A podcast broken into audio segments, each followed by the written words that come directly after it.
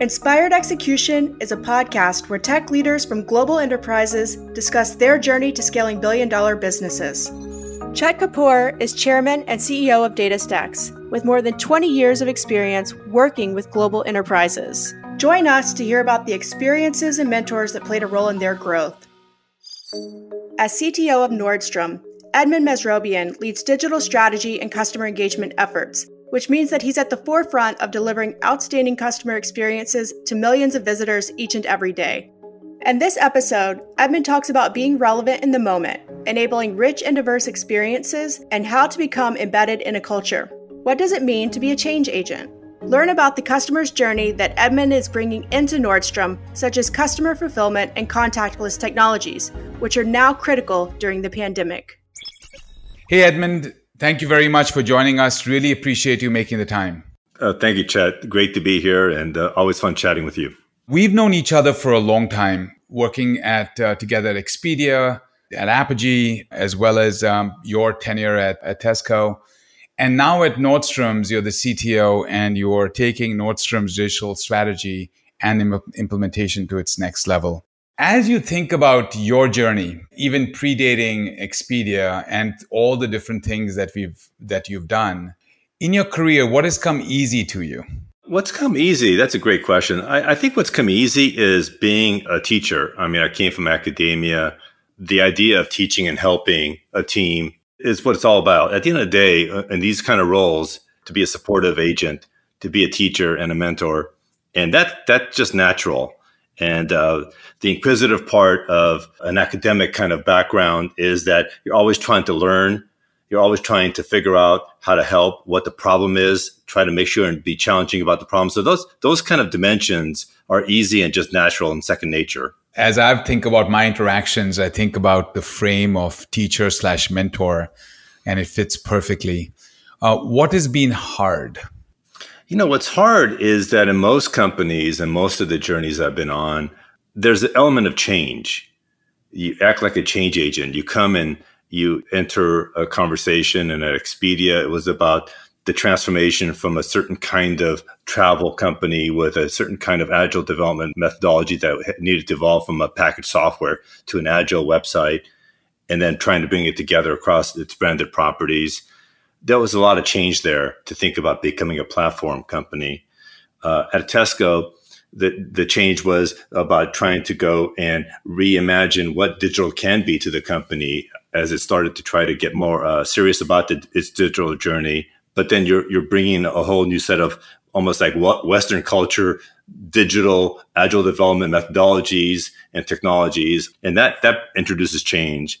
And at Nordstrom, it's similar in some respects. You come in and while they appreciate the digital journey they're on and very much engage with it, understanding what it really takes and the kind of change still required to unify the company. So I would say the common theme that is hard is that when you come as a change agent, every ounce of you has to be motivating and always in the moment trying to go and and champion why uh, this change is needed and why there's value creation on the other end of it. And any specific tips and tricks for those of us or younger versions of ourselves who are getting into positions where they're change agents that you would suggest or recommend? I would say that the, the thing to keep in mind is to find allies. Spend some time really understanding the problem. You know, one of the things I have to remind myself, and I keep on getting reminded, is like, don't think you know the problem. Every situation has a dimension of uniqueness. So, and one of the Nordstrom cultural values is, you know, listen, understand the problem, understand the people, get embedded in the culture, and then embark on the change with partners. Having done this at Expedia, at Tesco, and now at Nordstrom's, you're you've done it twice. You're doing the second time in retail, but it's digital transformations. Are there similarities independent of industries or geographies between the digital transformation journeys? As a, a dear friend Alan Kay would say, the majority of computer science has been solved and the problems just get regurgitated and reformulated. There's very little new. You know, what's new is the context and the journey that it takes to get to the other end. And so the problems are very similar. I mean, most people think that there's so, so much uniqueness, but at its core in retail, it's about supply and demand. It's about trying to figure out how to bring the most relevant product to your customers in a meaningful way to enable rich discovery experiences. That sounds similar. I can't imagine a retailer who isn't on the journey to provide personalized, rich experiences uh, to delight customers and to do so in an engaging way. And so to me, most of the transformations have that in common. How you go about it, what are the different uh, unique perspectives that you might have, uh, grocery versus uh, apparel.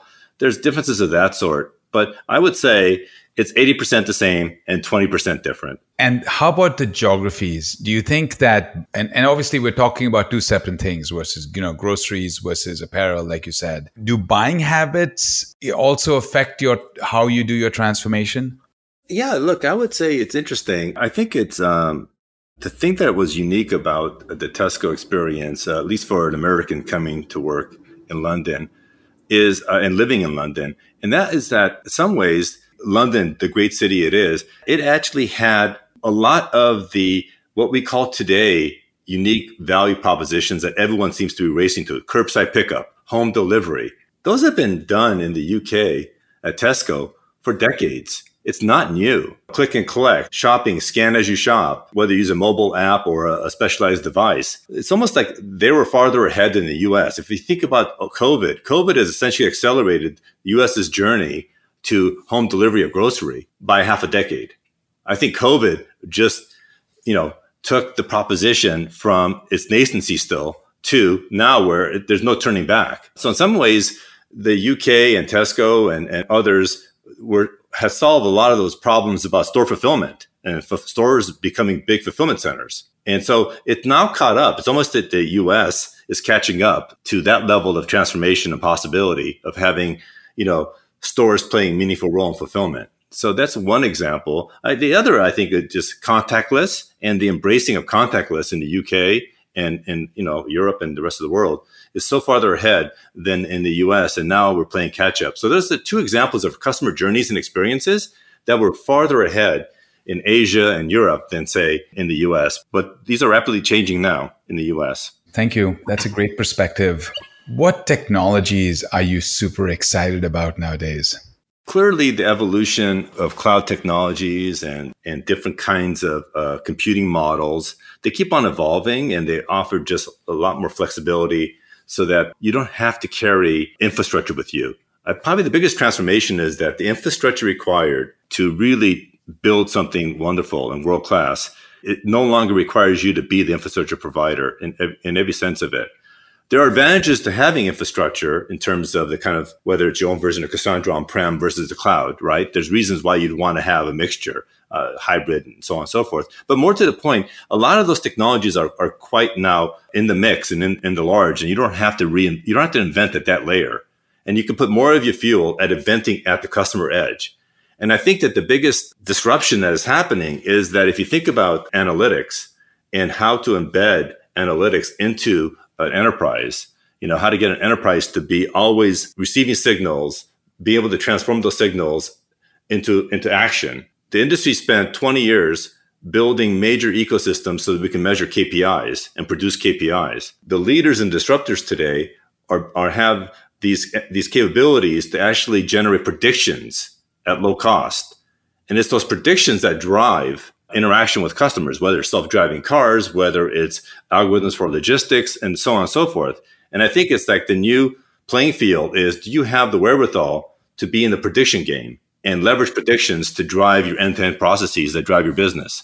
Those are the problems of today because they then give you an amplification factor of how you can actually reach your customers. And the prediction part, you almost said, and let me see if I got this right, is like all the enabling technologies, whether it is database technologies, whether it's analytics, whether it's compute, whether it's, you know, whether it's storage and clouds, all of it comes down to, in your mind, of being able to do some predictive action as close to real time as possible for the customer. That's right. I mean, in some respects, if you think about KPIs were, were about reporting the news of the past or giving you some signal of the present. But every one of the kind of AI driven or machine learning driven kind of enterprises of today are very much about leveraging predictions, generating predictions actuating those predictions, measuring the feedback, and then always in a continuous learning mode.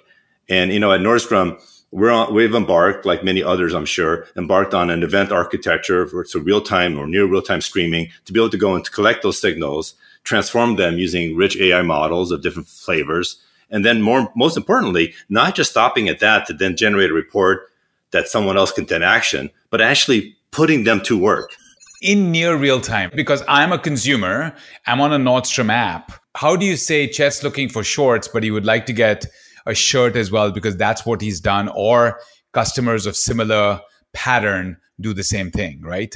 And that's what you're driving towards. That's right. It's contextual, right? If you think about it's like being relevant in the moment. So that I need to be able to not just I need to be able to sense what you're doing now, but I need to be able to go and marry that with what you've done in the past and then formulate a prediction of what is the next best action to try to get you uh, in front of you. Uh, and whether that's on the website, in the app, on a call center call, in front of a sales colleague in the store, you want that same Edmond to show up there and that have every one of those uh, either systems or colleagues be able to go and leverage that prediction capability to then assist you to, to provide service. And, you know, at Nordstrom, we have a rich history in service and we are very much a service organization. And so being able to enable our team to do a much better job to delight you, to, you know, as we like to say, help our customers feel good and, and look great, look their best. It is obviously to be predictive and contextually, and you need the context to be predictive, but do it across multiple channels, whether it's on a phone or whether in the store. Absolutely. And everything and all the innovation is about making that happen for Nordstrom's, right? The trick and the magic is not, you know, as many companies, and you know, you get on this journey, you have to kind of break down this siloed view. You know, in retail, you start with a history, and most retailers have a very channel specific. You have a large format, small format, off price, full price, so on and so forth. And you design systems around those business models. And what you have to do is separate that the business models should be enabled by a common platform and that that customer that navigates from a, a, a rack store to a full price store or, or vice versa is still the same customer. And what you want to be able to do is reason about them as the same person. That's what's hard.